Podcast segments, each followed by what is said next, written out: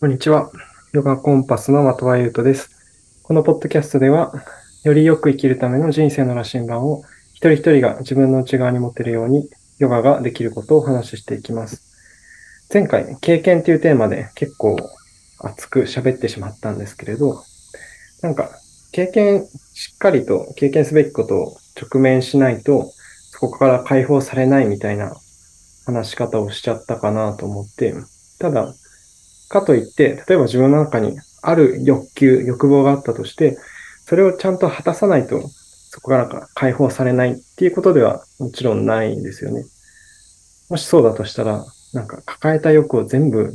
叶えないと、そこから解放されないってなかなか大変なことになってしまうと思うんで、そうだから欲自体にとらわれるっていうよりは、その欲が自分の中にあるっていうことは、本当は何を経験したがっているのかっていうのを注意深く見ていく必要があるかなと思って、えそこの深掘り度合いっていうのも本当に今その人ができる範囲でしか結局できないので、すべての欲から離れるっていうのは本当にすぐにできることじゃないし、ここはうまく付き合っていかなきゃいけないところなんですが、まあ、少なくとも欲、欲求、欲望として今なんか思いついている行動をそのまま移すっていうことが、もう、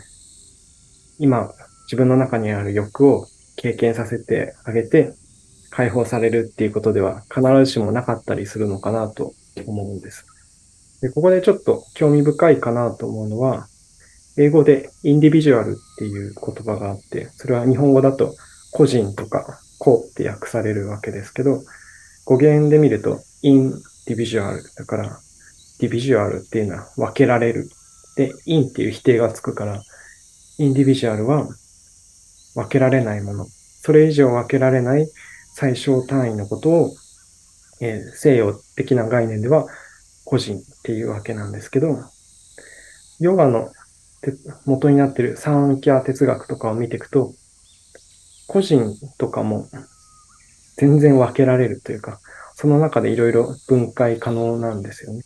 で、欲っていうのも、それが自分にあるなって感じられるときは、えー、西洋のインディビジュアル的発想で言うと、その欲求を持っている自分っていうのは、それ以上分けられない最小単位として存在しているような感じがしてきてしまうけど、まあ、インド的には、全然欲とその自分っていうのは切り離して考えることができて、むしろそこと欲と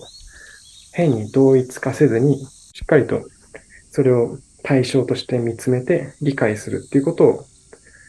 ヨガは進めてるのかなと思うんです。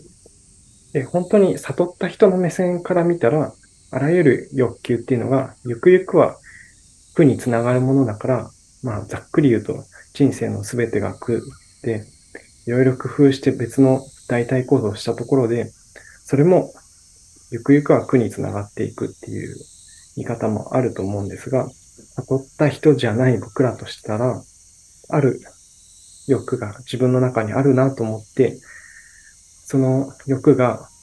こういう行動をしろっていろいろ自分に命じてくるわけですけど、その中で今の自分に見える範囲で構わないから、その行動を取ったら、どうもこれは結局苦しみにつながりそうだなって、わかるものに関して言えば、避けていけばいいんじゃないかなと思うんです。で、実践を重ねていって、より自分の認知能力が微細になっていけば、まあこれは大丈夫だろうって思って、以前はやってたような行動も、いや、それも結局はろくなことないからやめとこうぜっていうふうに、自然に判断できるようになって、まだ来ていない苦しみっていうのを未然に避けることがもっとできるようになるかもしれない。でもそれがわかるまでは、やっぱりいろいろ経験してみて、あ、これも結局苦しみにつながるんだな。そういう意味でヨガスートラのパタンジャリの言う通りだなとか、そういうふうに自分の経験を通して、本当に聖者が言っているようなことがどんどん理解されていくっていう、それもある意味経験として僕らの人生の中で味わっていけばいいようなものなんじゃないかなと思うんですね。だからあえて言えば僕らは完全な理解に対し対する概念として、え、誤解をする誤解をするために生まれてきたと言ってもいいぐらいだと思うんです。だって、最初から完全な理解ができるなら、わざわざ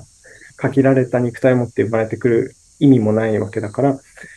の限られた認知能力の中で、それでもやっぱり今見えてる範囲でも明らかに、それをやったら苦しみにつながっちゃうよねっていうのを避けるっていうことが、まあ、ひとまずできることかなと思うんです。で、その今見えてる範囲でっていうことが、どんどん広がっていく、細かくなっていく、深まっていくっていうのが、ヨガのプロセスで起こることだと思っていて、その実践とともに自分の認知力をアップデートしていくことができればいいんじゃないかなと思ってるんです。だからやっぱりいずれにせよ、今何かしら欲があるとして、それを、そこから導か、導き出される行動をただそのまま行動に移すだけだと、えー、延々と苦しみを再生産するだけっていうのはやっぱり言えるかなと思うんです。でそういう意味で結構今のネット環境とかって、アテンションエコノミーっていうその注意力を奪い合う経済って言われるぐらい、もう一見楽しそう。だけどゆくゆくは疲労感が出るとか、生きてるエネルギーをなんか奪われた気がするみたいなそういうコンテンツで溢れてて、本当は望んでないものを、本当の自分の欲であるかのように錯覚させる情報に溢れてるわけなんですけど、そういう意味でも、だから湧いてきた欲を全部経験しようって言って行動に移すんじゃなくて、その欲が出てきたってことは、本当は自分は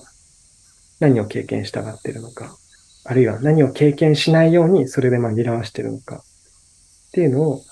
見つめられるときはしっかりと見つめてみて。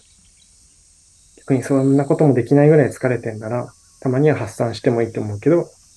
極端にならないように気をつけたりとか、もうすぐ寝ちゃうとか、そんな風にして、なんか自分が自分らしくいられない、